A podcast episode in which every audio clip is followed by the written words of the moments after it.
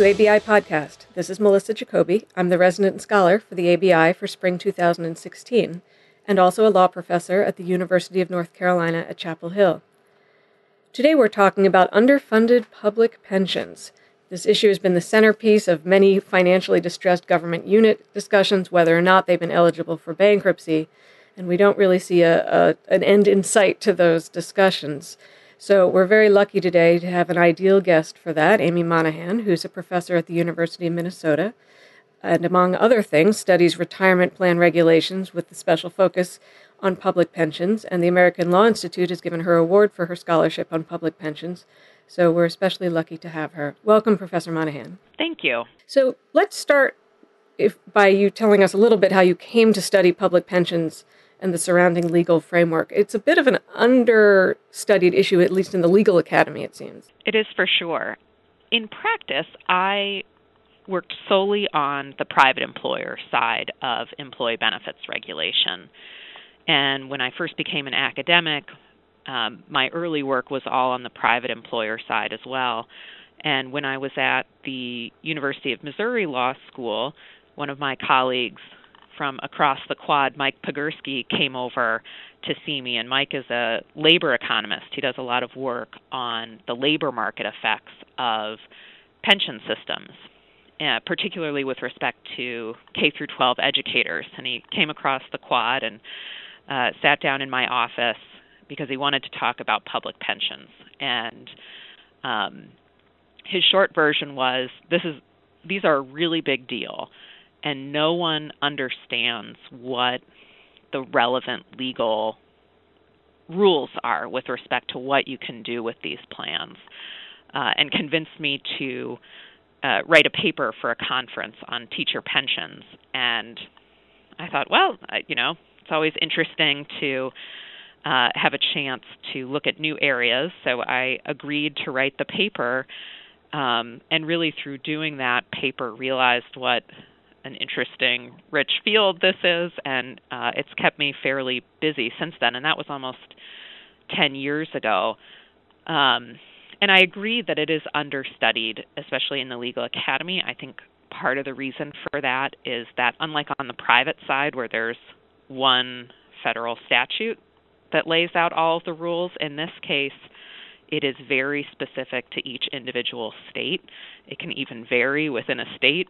Um, and and that doesn't lend itself very easily to uh, study because you see a lot of variation. So, tell us some of your key conclusions from your research, some of the takeaways that one might have if they dive into your work, which I definitely recommend to readers that they do. Well, thank you. Um, I guess I'll start with with the pretty broad uh, takeaways, and and if you want to get into some of the more specifics, I'm of course happy to do that.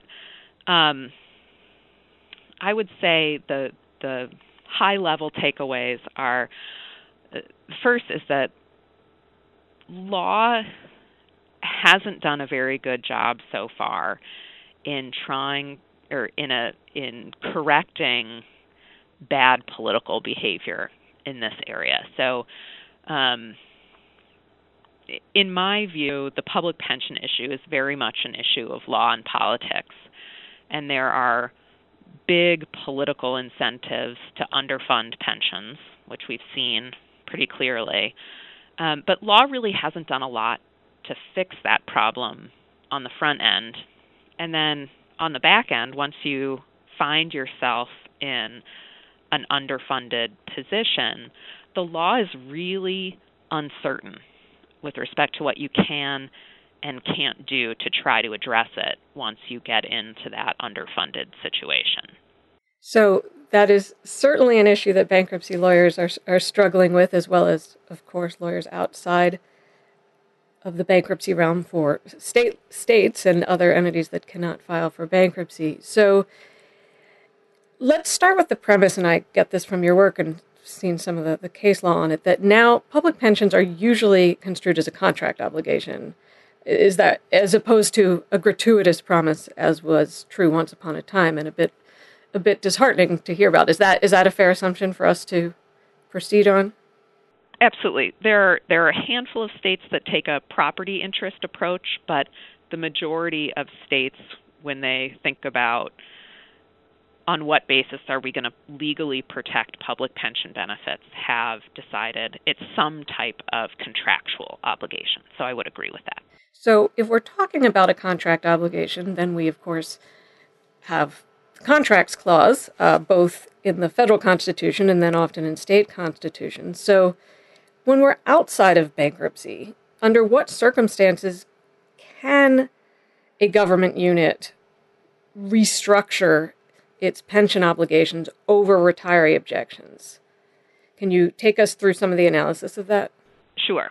So I'll start with uh, the fact that, of course, this is really hard to predict in advance. Of course, and I should say you've already pointed out that the law is very murky in this area, so maybe I should reframe in terms of what the question a little bit more on what the, the questions are that one would ask that we know come from Supreme Court case law, but you're seeing play out in, in particular contexts.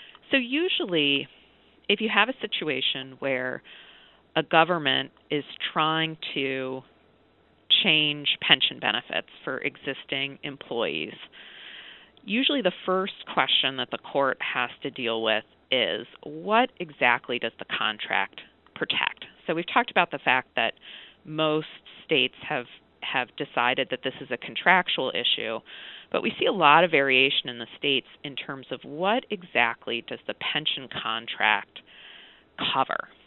Um, and to give you an example of the the range that we see there, we have some states like California, which have the broadest conception of a contract, which is on your first day of of employment in a pension eligible position, you and the government form a contract that protects not only any pension benefits that you have already earned, but it actually protects the rate of accrual going forward.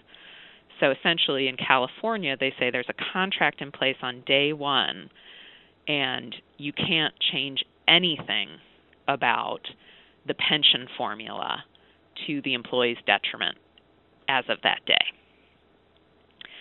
On the other end of the spectrum, you have states that say, pensions are contractual, but only once the employee has fully completed their side of the bargain, meaning until the employee is eligible to retire, or in some cases, even has retired and started receiving a pension, there is no protection yet. So even though most states are contractual, there is a lot of variation in terms of what really does that mean in terms of the level of protection that's provided. So, on that side of the spectrum, does that mean so somebody has been working for the state for 10 years, they're still far off from retirement?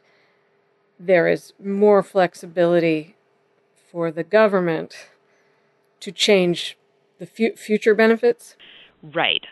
In in your example, in some states they would say what that person has already earned in their 10 years of employment, that's protected. But going forward, anything can be changed. But there are some states that have held that person that's worked 10 years, that benefit is not protected until they actually retire and start receiving their pension. So there and some of this is older precedent that came out of very different facts, but it at least looks like in some states you could actually retroactively reduce what they've already earned. Wow. So in those cases, we hope that we would see higher higher wages uh, and perhaps better other benefits and other things, which is a, perhaps an empirical question for a different day. So if something is within the contract then the question is in when a state or other government unit cannot afford it or says they cannot afford it, which I know raises valuation questions. Uh, wh- right. What are the what then are the questions that we would uh, break down from the contracts clause jurisprudence? Sure. So once you say something does fall within the contract, sort of that's step one, then step two would be looking at what the government is proposing with respect to changes to the pension benefits. Is that considered a substantial impairment? Um, if the answer to that is no, so if you say what the government is doing is not a substantial impairment, you don't have a contracts clause issue. So the change should survive. If you say, yes, this is a substantial impairment, you then go to step three, which is, well, was the substantial impairment reasonable and necessary in order to serve an important public purpose? So uh, the basis for that test is that states, of course, are sovereign powers. And the thought is a sovereign can't contract away their basic sovereign rights. A state always has the right to act to protect the health, safety, and welfare of its citizens. So that last clause about reasonable and necessary to serve an important public purpose is about respecting the state as a sovereign. Um, but it does give them the ability to substantially impair a contract in some circumstances. Uh, presumably, that would be, as we've seen to some extent, an invitation to to litigation or objections. I assume between sub- the term "substantial" for the prior step and then "reasonable and necessary." Uh, that that is not only a legal question, but there would be a lot of facts that would be brought forth about what other changes could be made in order to get these obligations funded or paid, uh, and then uh, giving a lot of discretion to a court on that uh, on that ruling. Is that a fair assessment of why we're partly unsure of where this where this goes? Absolutely. Um, the substantial impairment clause or uh, prong of the test a lot of courts will simply assume substantial impairment. Um, so you don't see too many cases get get sort of hung up on substantial impairment. Um, I think a lot of times, if there is any negative effect with respect to the actual dollar amount a pensioner is going to get um, versus before the change, courts will just say that's a substantial impairment, right? Any any reduction in your pension amount is substantial, um, but they don't really interrogate that issue. They just say we're going to assume it and move forward. Um, we have seen some decisions where, at least as alternative holdings, the court has said that small reductions are not substantial.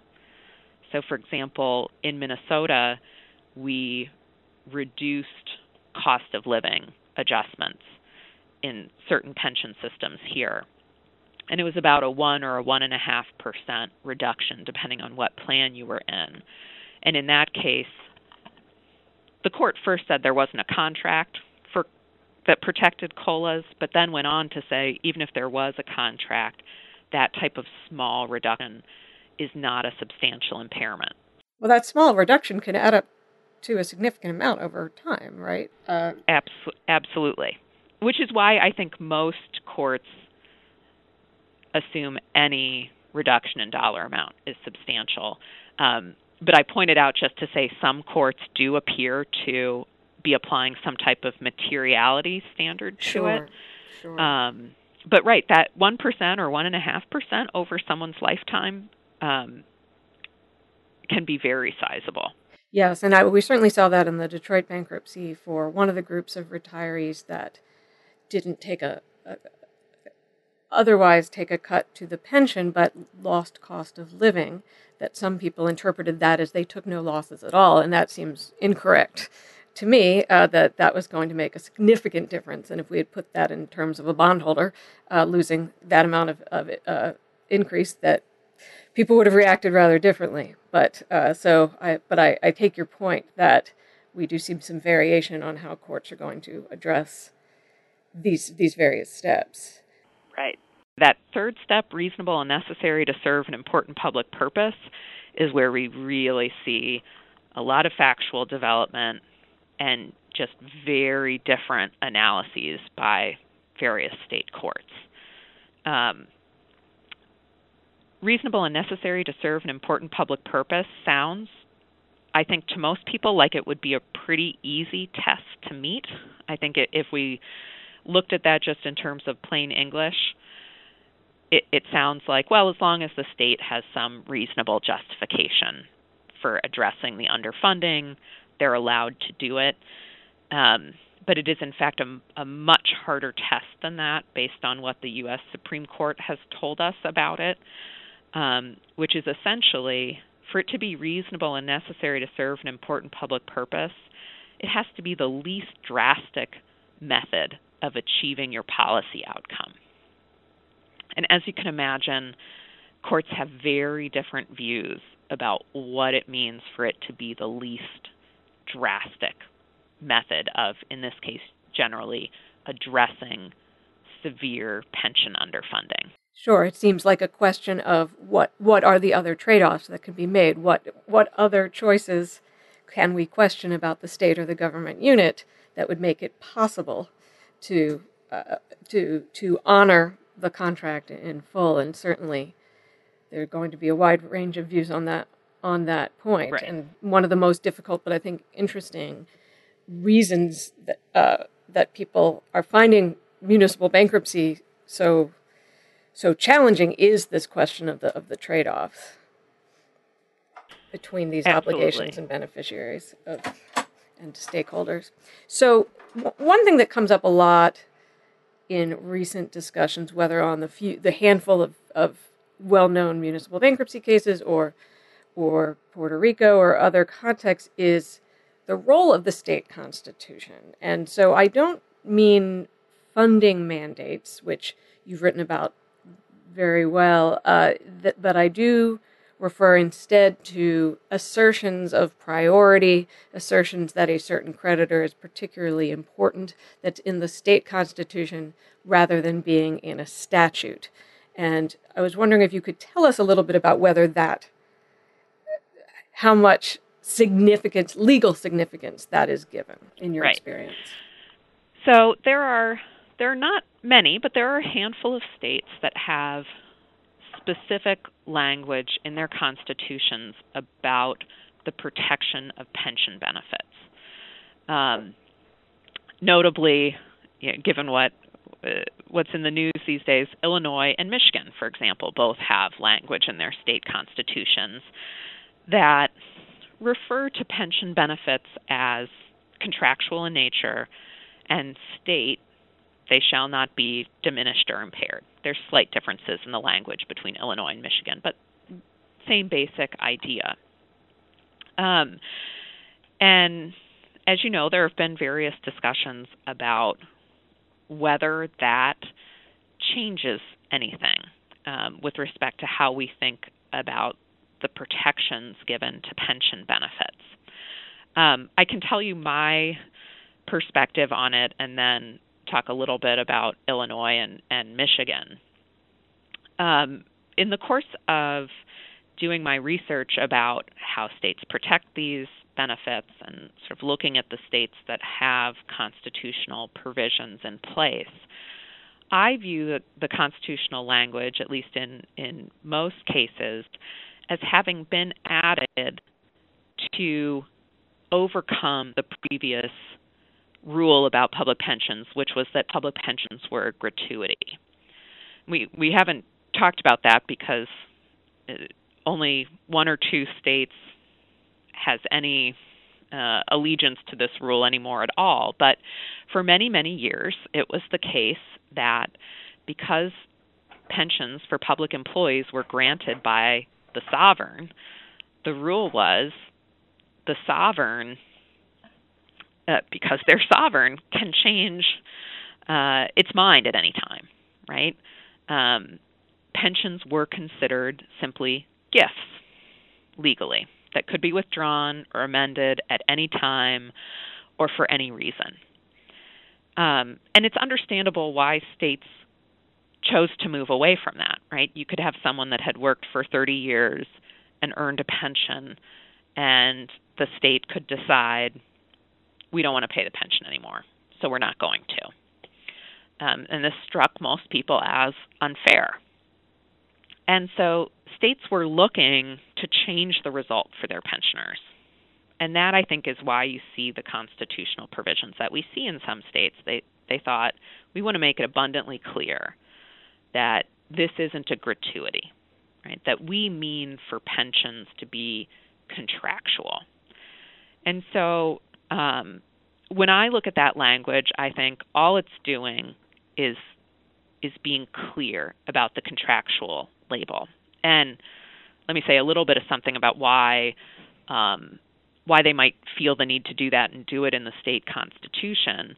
I think that stems from the fact that generally, especially at the state level, these pension benefits are granted by statute. And statutes are generally not considered to form contracts, absent unmistakable legislative intent to form a contract. We normally think of legislation as just being a current statement of policy that a future legislature can change. And so putting it in the Constitution gives that unmistakability to the contract label. Right? Courts, state courts aren't going to have any question about is it a gratuity, is it a contract. It's in the state constitution that it's a contract. And so my view is these provisions generally don't have any legal significance other than being clear that the benefit is considered a contract and everything that that carries with it. Now, the Illinois Supreme Court absolutely disagrees with that position. So, um, in the context of Illinois' pension reform efforts, that of course got litigated. It eventually went up to the Illinois Supreme Court. And the Illinois Supreme Court said it doesn't just mean it's a contract, it means it's a contract that cannot be diminished or impaired. Essentially, they said that means there's no police power argument, um, which refers to that third prong of the contracts clause test, right? It was saying you can't argue that the change was reasonable and necessary to serve an important public purpose. That constitutional provision is absolute. It it does not allow for any argument. Um, so I gave you my view, but it it has not been certainly it hasn't been accepted by the Illinois Supreme Court. And then in Detroit, um, as as your listeners probably know um, are more familiar with, there the question was, does the fact that it's in the Constitution give it some special status? And of course, in that case, the bankruptcy judge found that it did not. It just did label it a contract.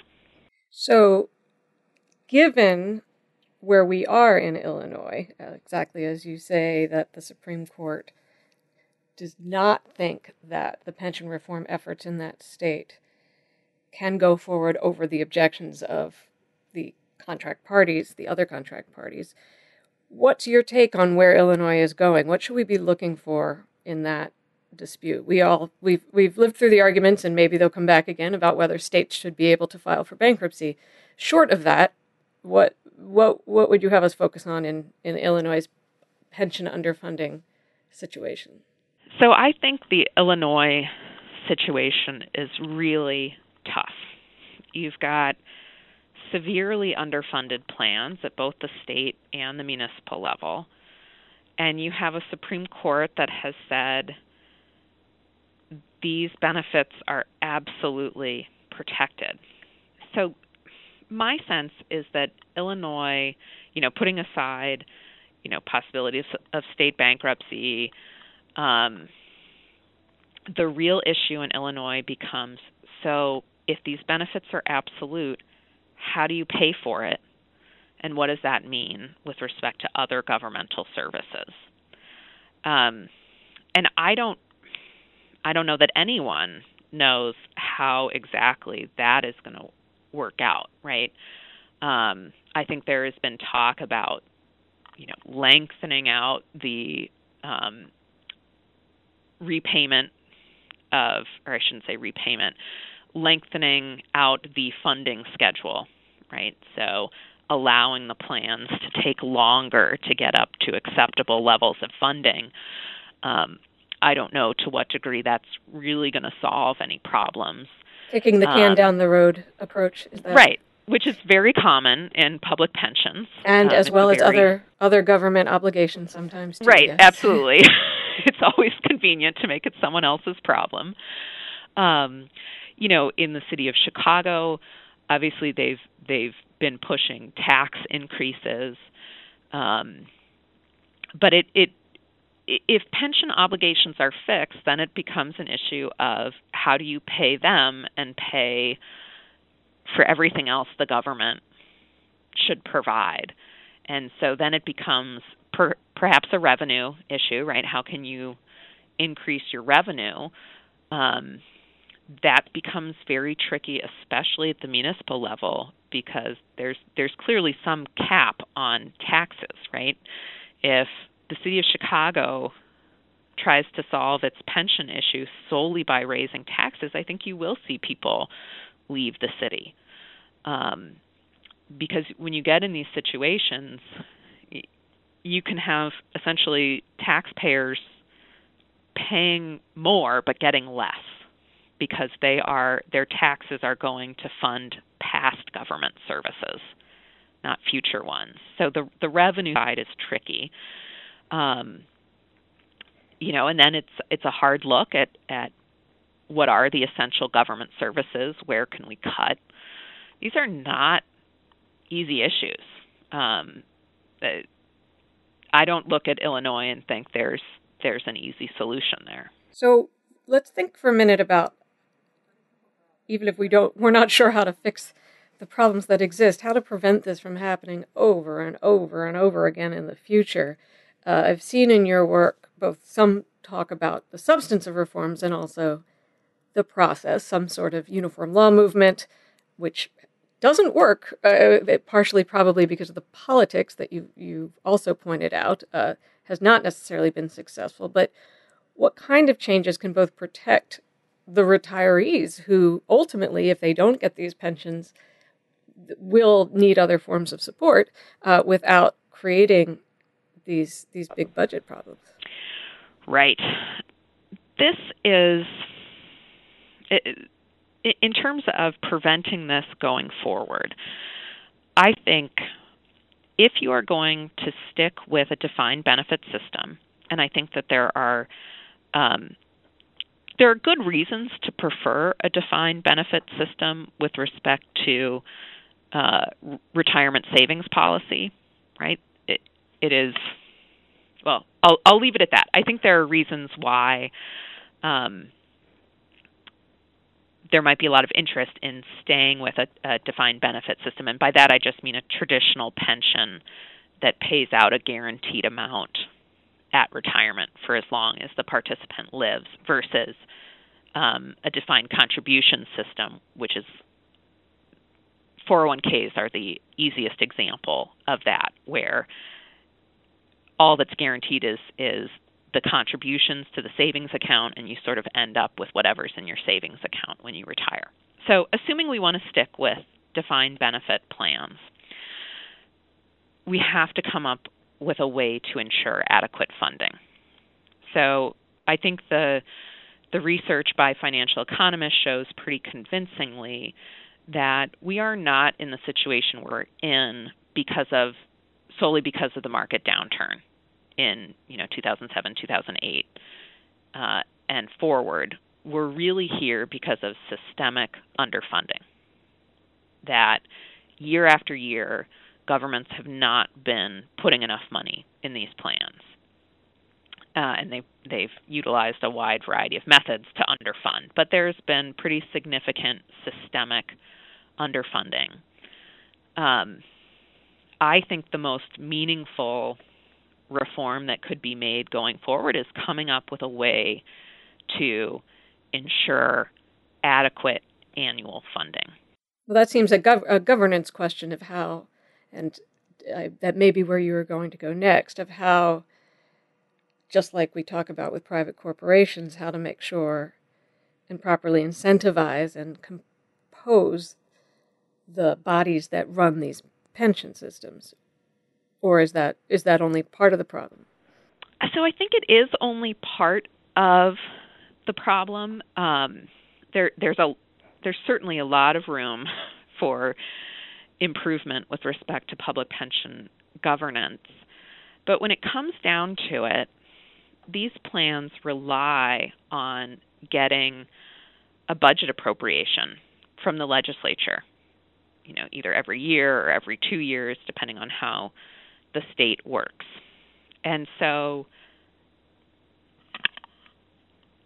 it ends up being a matter of essentially controlling the legislature in its budget appropriations and that is a an uncomfortable role for law to play right? Normally we say look that's that belongs to the legislature. Legislature holds the power of the purse um, the problem is the political economy so favors shortchanging pensions that it has led to this situation where we see a lot of systemically underfunded plans. You know, you have you have balanced budget amendments, which there may be good reason for that, but you've got balanced budget amendments that constrain allocations. You've got debt limitations that constrain allocations. And pensions unless the fund is going to run out of money tomorrow, are seen as a problem you can put off. Um, and I think if we could change that dynamic, if we could somehow better either incentivize or constrain legislatures, um, that would do a lot of good. Um, I think if you are going to offer this benefit to workers, you should responsibly fund it. And and I think that's probably the missing piece that would have the biggest impact. Now, there's room for lots of other changes as well, but in terms of biggest impact, that's where I think we would see it. So that's a perfect place to end. Thank you, Professor Amy Monahan. Thanks for having me.